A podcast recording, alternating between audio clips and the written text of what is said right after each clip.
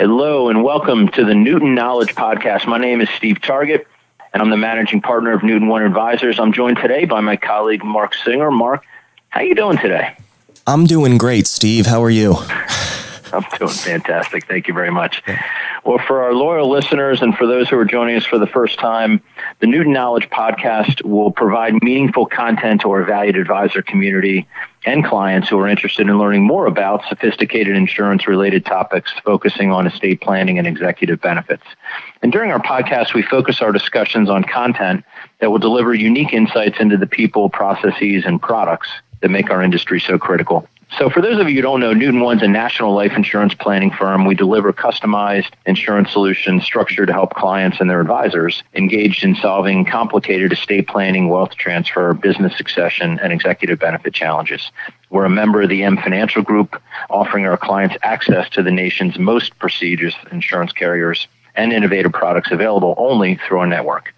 Now, on to our program, and it's really my pleasure today to introduce Tama Brooks Klosek, who's managing member at Klosek and Associates based in Houston, Texas. Her practice is a tax practice uh, focused on both domestic and international aspects of estate planning, family wealth transfer, and tax exempt organizations. She received her undergraduate degree from Columbia University and her law degree from Harvard.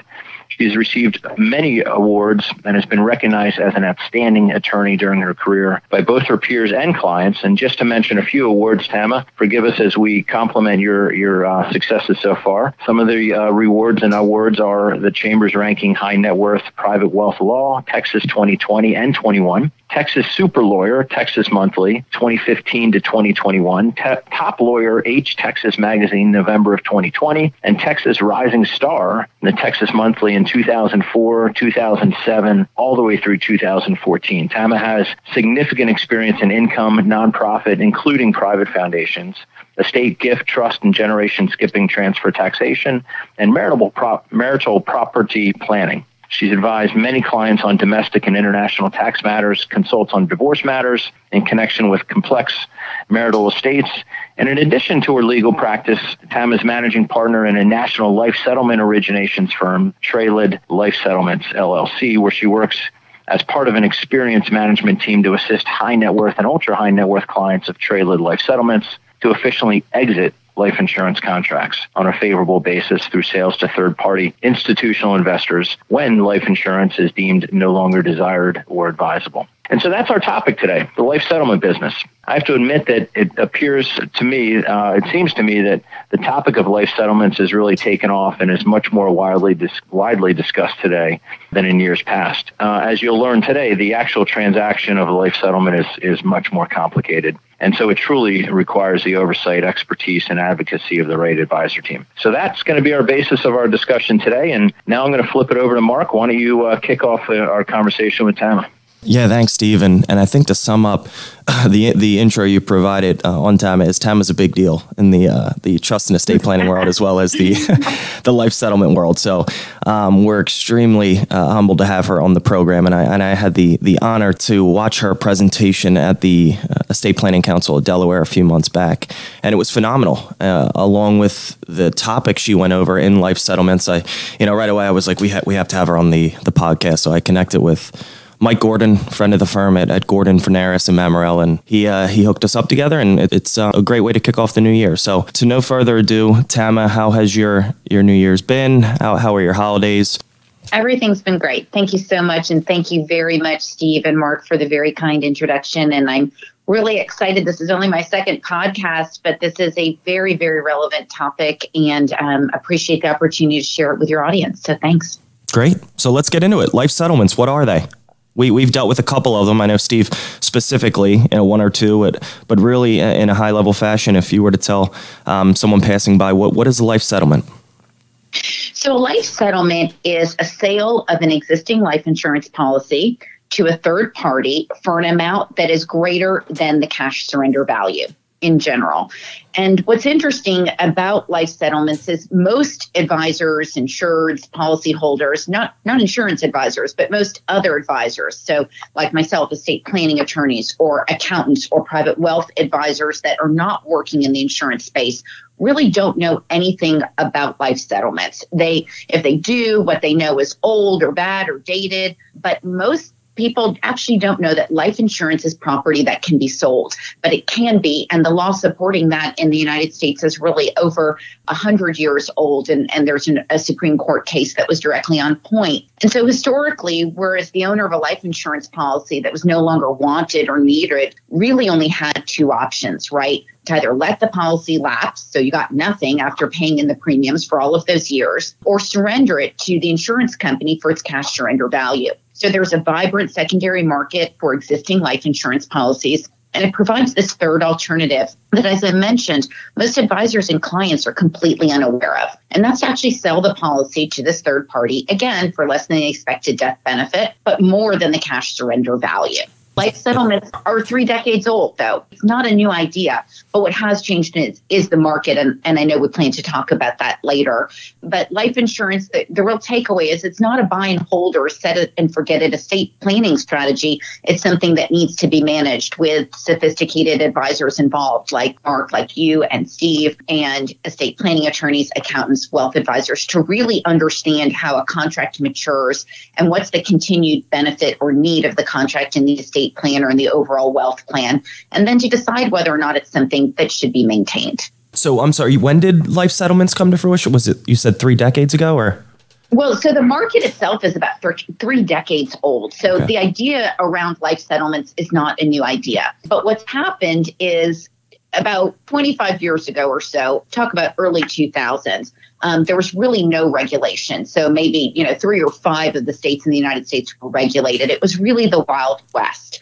What you'd have is somebody who was ill, needed funds, wanted to sell their, their policy, and there was a group of investors that would offer them some amount that was really not related to the actual value of the contract, but was just some amount that they would take. And so oftentimes the return to the investor was absolutely extraordinary. The amount that the seller received was really pathetic relative to what the true actuarial value of the contract was. And the fees were really high and often not disclosed.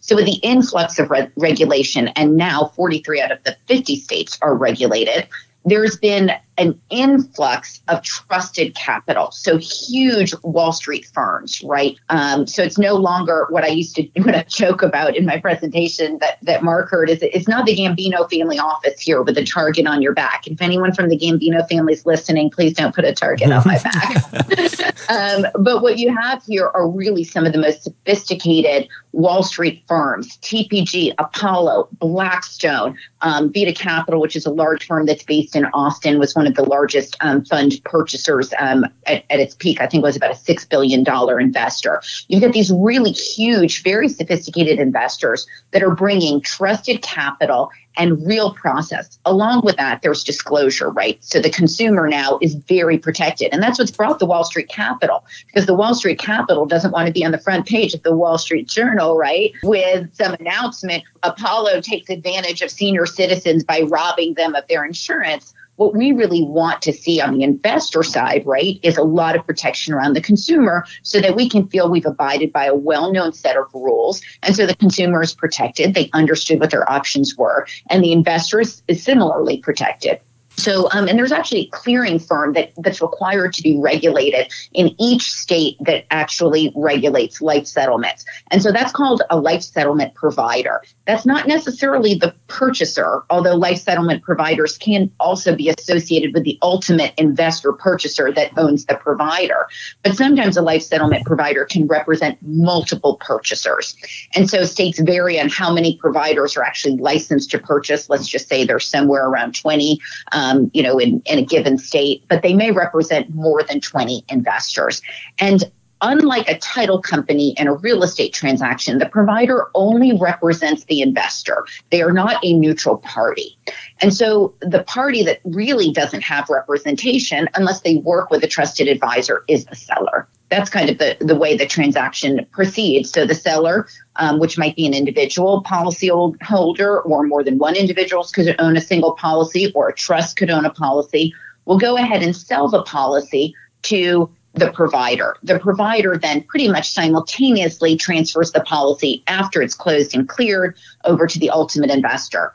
And that investor then takes over all the responsibility for paying the premiums and the ongoing maintenance of the policy. And the seller, whether it's one or more individuals or trust owned or maybe it's company owned, will go ahead and receive usually a lump sum cash payment. And the transaction is concluded.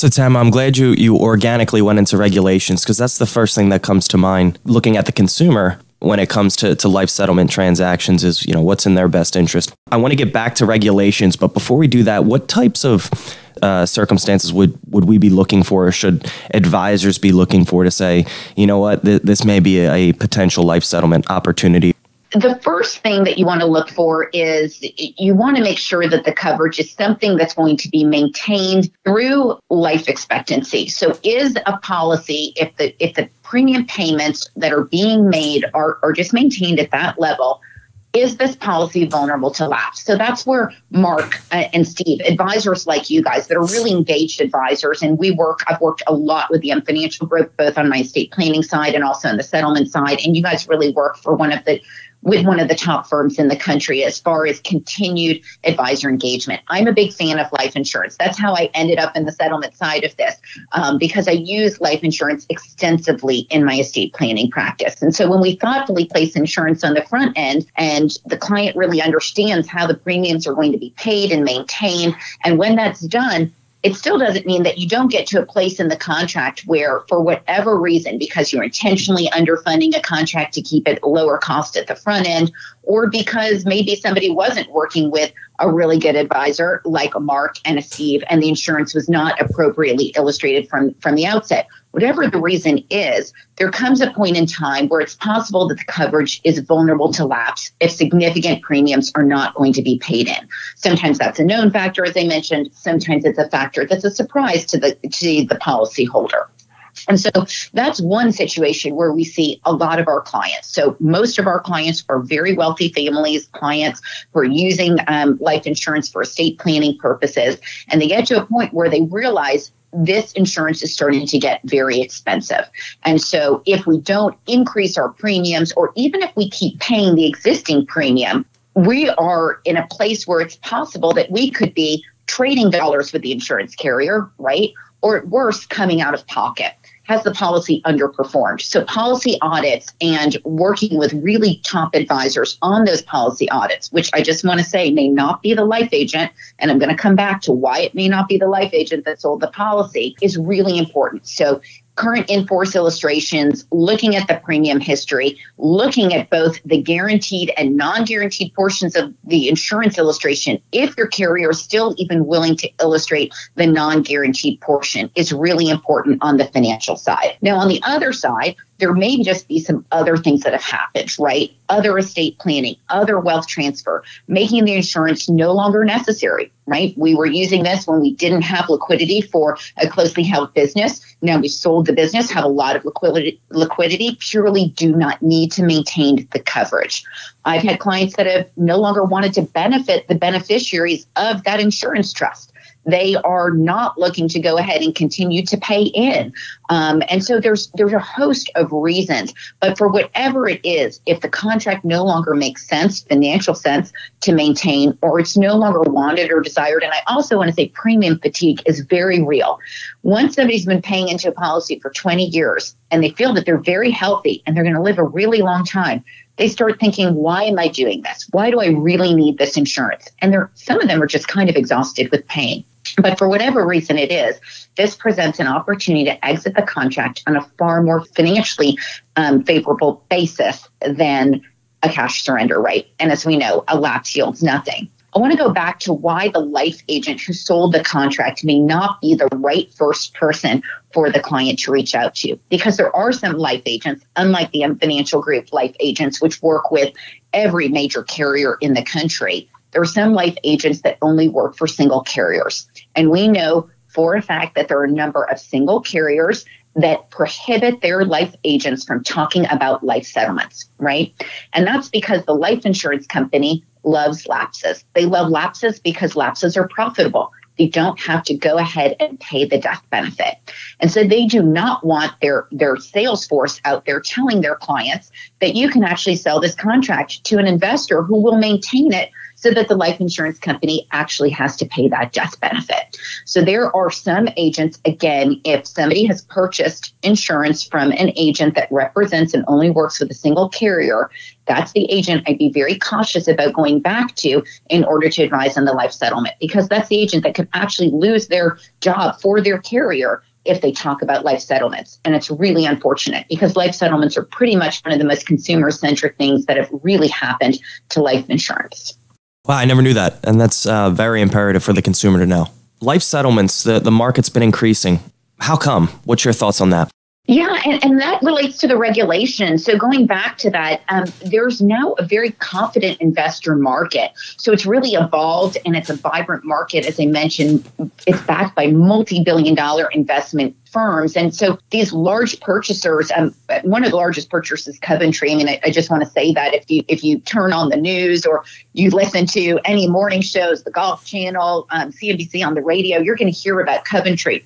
So Coventry is a buyer, they're a provider, and they're not always an investor. Um, and so they do go ahead and, and buy, but oftentimes they sell to investment funds. And I don't know too too much about Coventry's business, but they are a direct purchaser. Other direct purchasers access the seller market through either their own provider or working with another provider. Um, and so some of the big funds, as I mentioned, Apollo, KKR, Blackstone, TPG, Stone Point, uh, McKinsey actually was a huge investor in the life settlement space and I believe exited last year hundreds of millions of dollars in, in a sale of, of their portfolio in the tertiary market. And so this market in 2019, I think was about $25 billion of invested capital. And it's forecast to be about a $60 billion of invested capital business by 2025.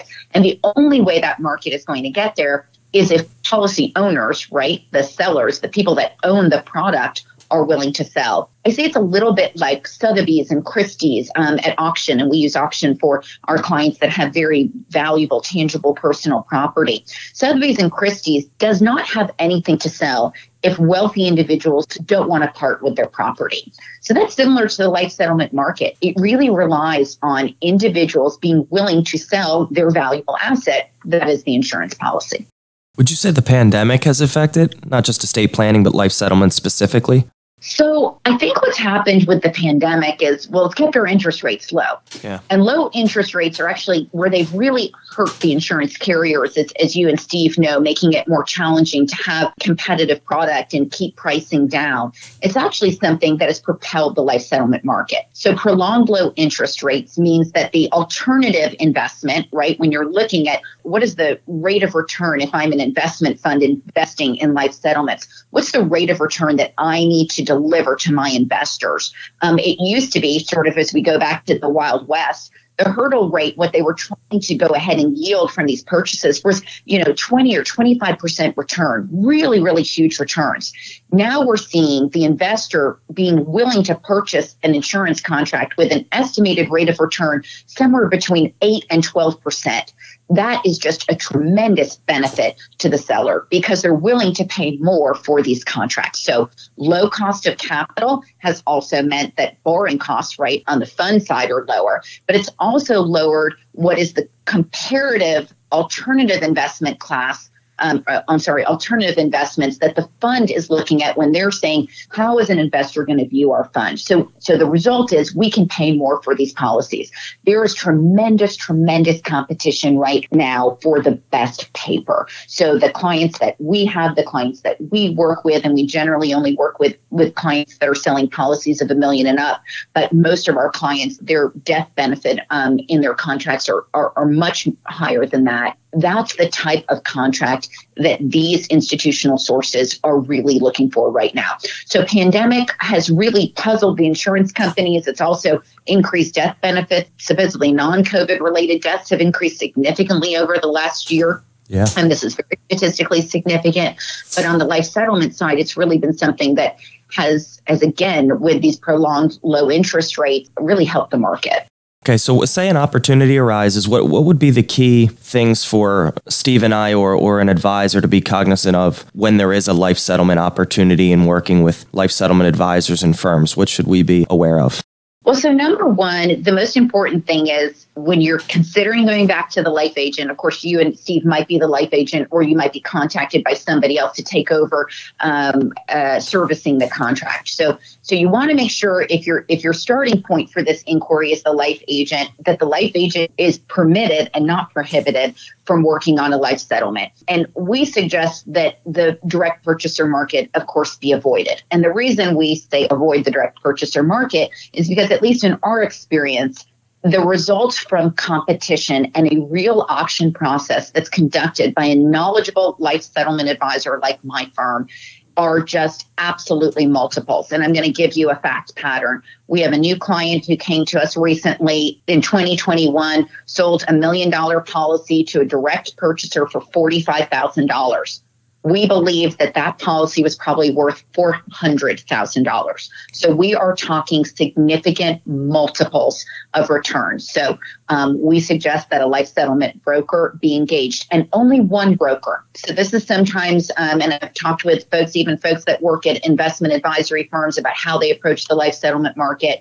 And one gentleman told us that, hey, I just work with a handful of brokers and I get them all out there working for me that's really not the right approach because if you're not working with one broker, there's not one voice in the market. This is a very, very tight and small market. And so when the purchaser side thinks that a broker doesn't have control over the file and that that file is just maybe being shopped for informational purposes, they're not really engaged in the process and you're not going to really get their best bidding. Some of them won't participate in the process at all. The other problem with using multiple brokers is that multiple brokers sometimes approach getting life expectancy reports, which are part of this process, in a different manner. And if you get a life expectancy report that's a bad report or one that ends up what we call polluting the file, that's potentially detrimental to the sale because of course a shorter life expectancy report is one that's going to yield a higher purchase price. The other issue with working with life settlement brokers is these commissions can be very high. So some of these commissions are some type of percentage of the death benefit, really don't relate whatsoever to the amount that is received by the seller.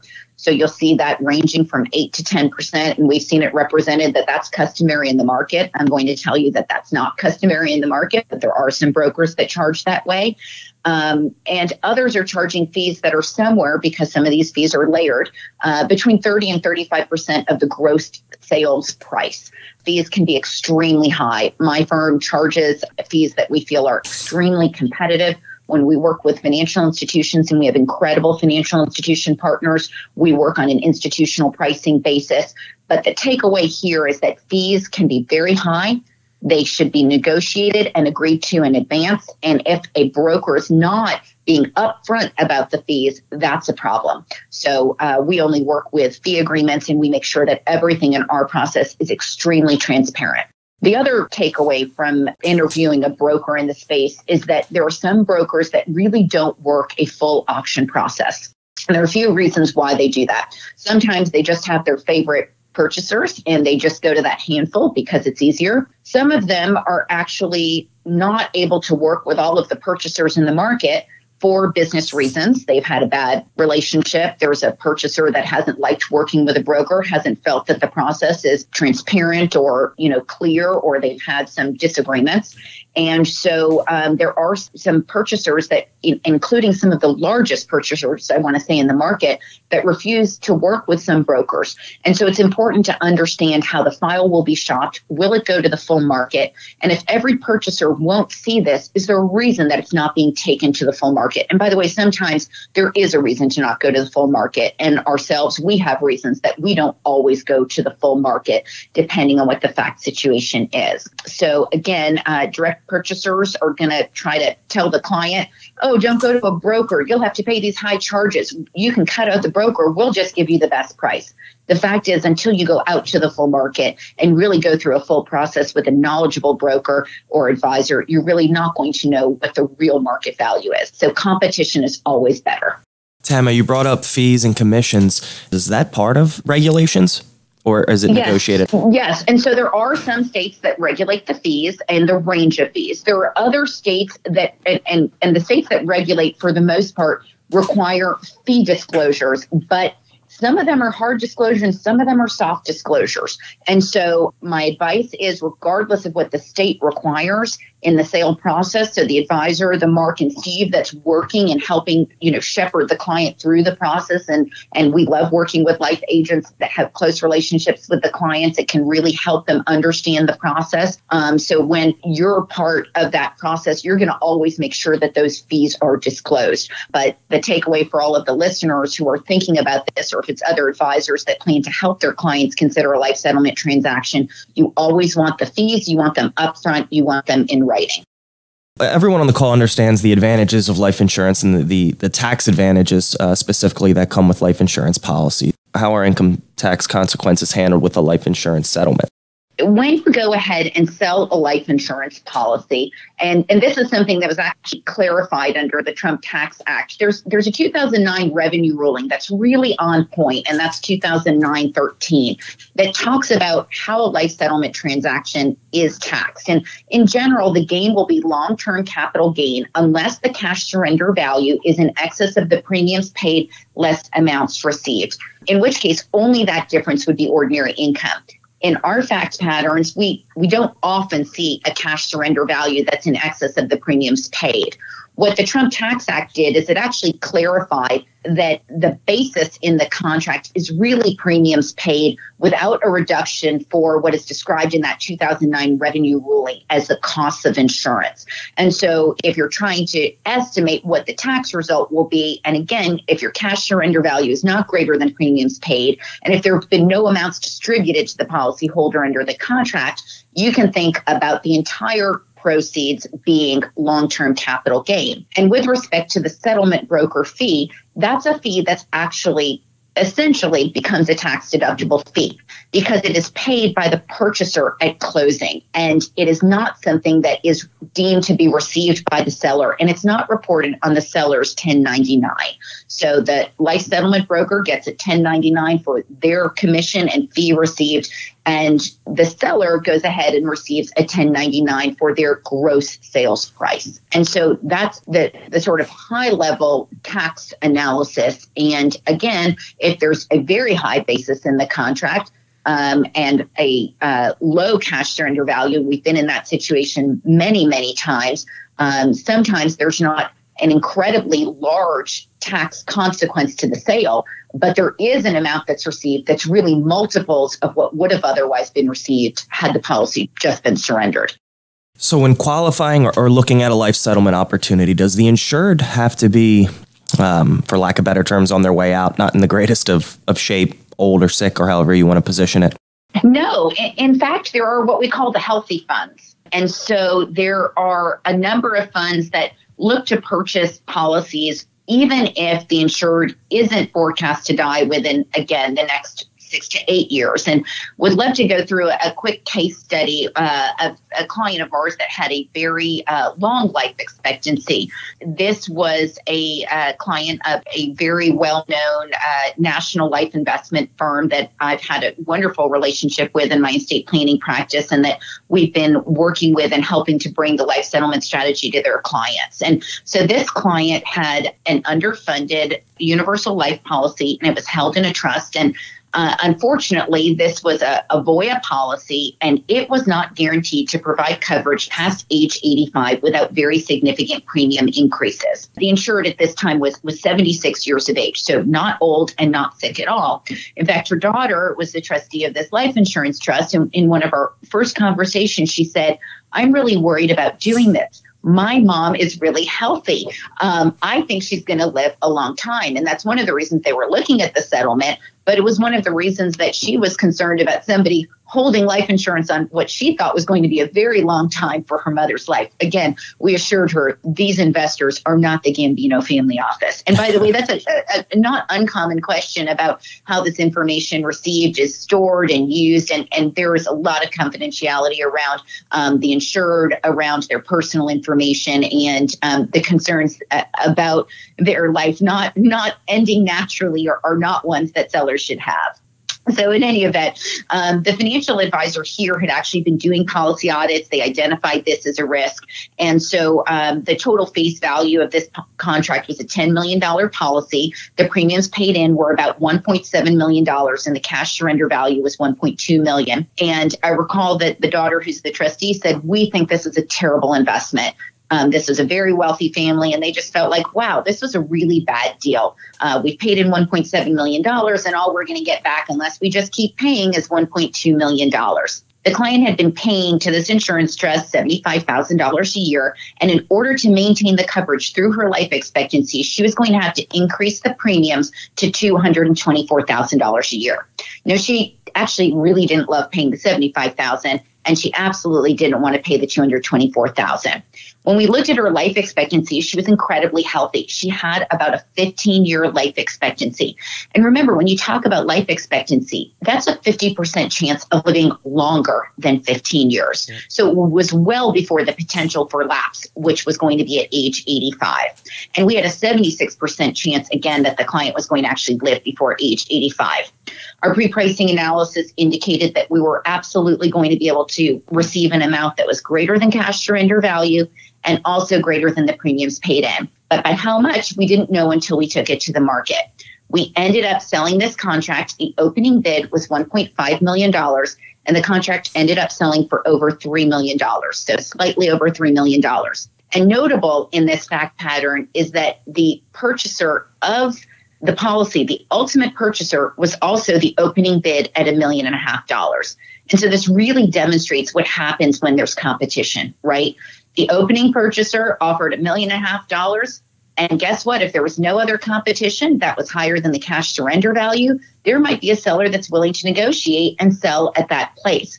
But by working with our firm and working in a really full, vibrant auction process where we did go to every purchaser in the market in this fact pattern, we did go to every licensed provider, and it was actually a Florida case, we were able to double the opening bid. And again, this was multiples of cash surrender value and was over a million dollars over the amount premiums paid in. And so this was a really great result. The client was thrilled and she really loves her advisor, by the way. They love the advisor at this advisory firm who really took something that they felt was negative, a bad investment, a liability, into what were dollars in the pocket for the family. So that this was trust owned, and so the trust ended up receiving this um, the entire amount in trust. It was a grantor trust, and so there was some income tax consequence here, right? Because our gross um, sales price was actually uh, greater than the premiums that were paid in, and so we did have some long term capital gains there that was paid by the grantor, so outside of trust. So the trust was not depleted,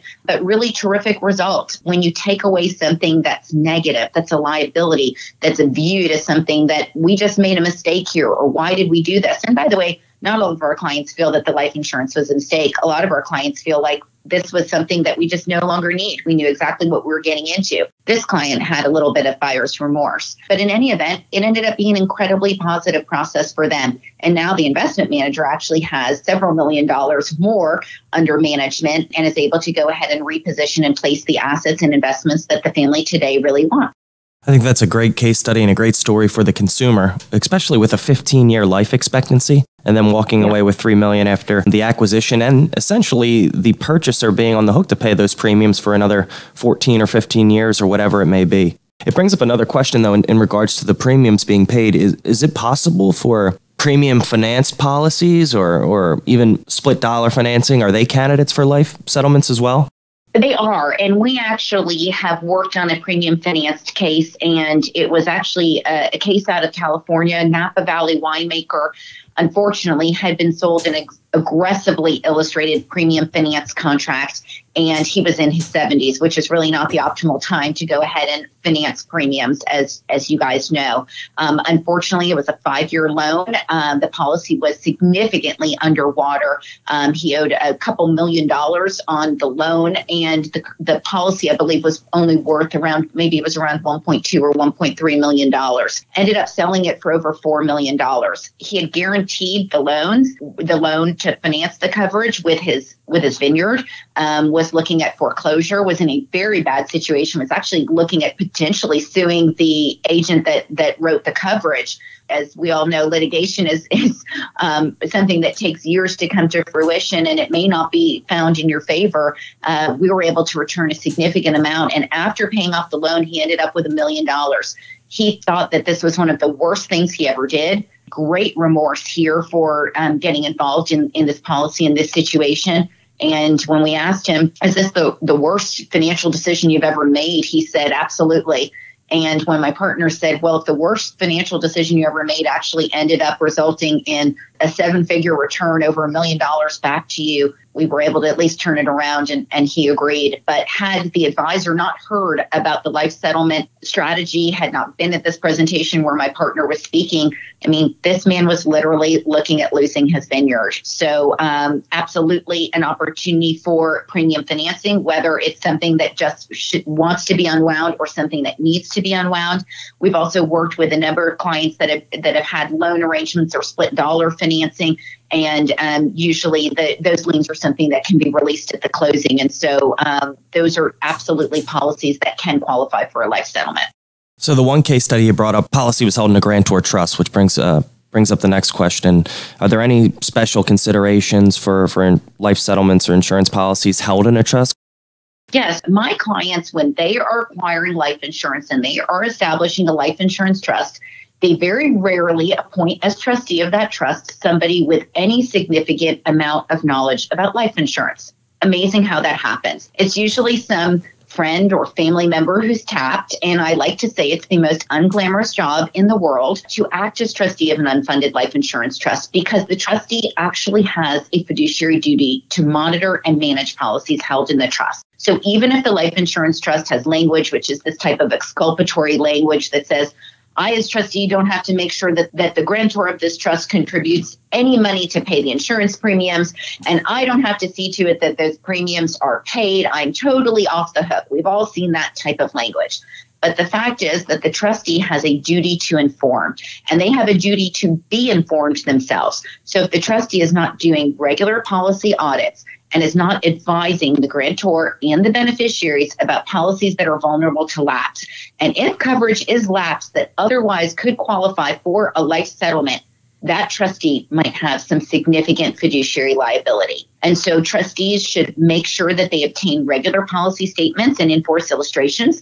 They should be working with the life advisors, the Mark and Steve, on doing those audits, understanding and making sure how long the coverage will, will extend to if premiums continue to be paid as they are and what might need to be required for the coverage to extend past a lapse point.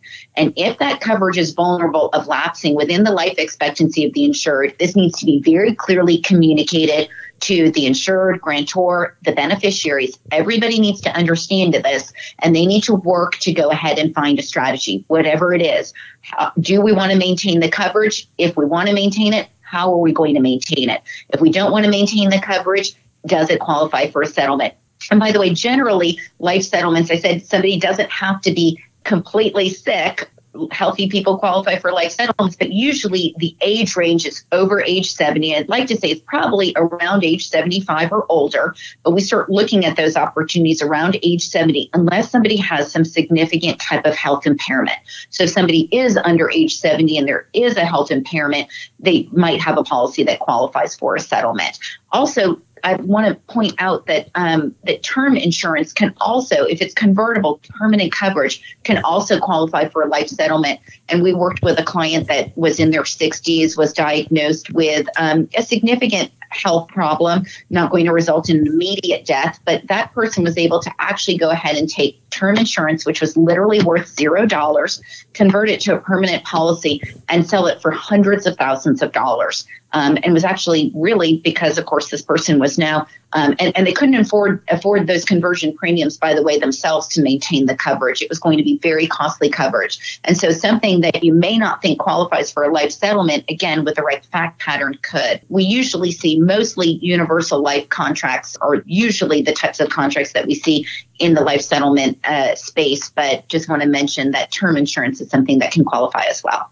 I'm glad you brought that up. That's a very interesting point. I didn't even think of term insurance, but you're saying they would actually help facilitate in the conversion process and take over those premiums from a term to perm product? Right. That's absolutely yeah. what happened in our fact pattern. We had a 66 year old and it was a million and a half dollars worth of term coverage. It obviously had no cash surrender value.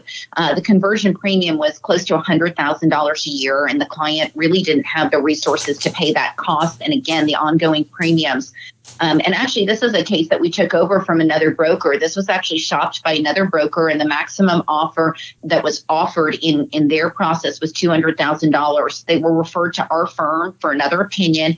And after going through our auction process, we ended up selling the coverage for $495,000. Wow. So you go from nothing, not just to something, but something of significance. Significance, where somebody is obviously not an old person, was still a working person, um, and uh, was able to really go ahead and, and use those funds. And those are funds that are going to be able to be used by their, their family for support. Tama, this has been great. We're coming up on our time, and we could keep going. I'm sure um, for for another hour or so. But I, I, just wanted to say thank you so much for for all the information you shared and all, all the the prep work you've done. Um, we really appreciate it. And Steve, I want to want to open it up to you if you have any additional questions for Tama. No, I just I, I think that uh, as I mentioned earlier, we're really happy to be uh, affiliated with such professional people in the community. And Tama, you obviously are one of those professionals. So thanks for being with us let's have a great 2022.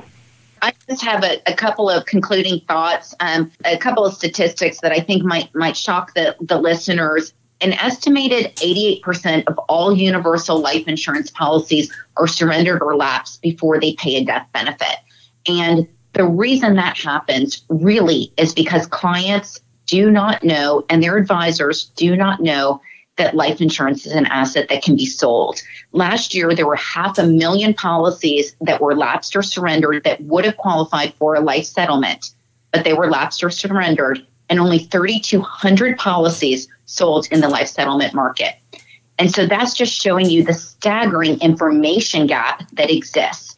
And so thank you so much, Steve and Mark, for inviting me to talk today because educational information like this that's shared with a sophisticated client base can really help right this ship. And it is an education and informational issue. And so I hope everybody who has an opportunity to listen to this podcast takes this to their clients, takes this to other people at their firm, because you can only add value in this situation. And again, it's an information gap, and we really hope to close it and really look forward to hopefully working with you, Mark, Steve, and anybody else who is listening to the podcast who wants to have some additional information about life settlements. We're here and welcome the opportunity to be a resource. So thank you.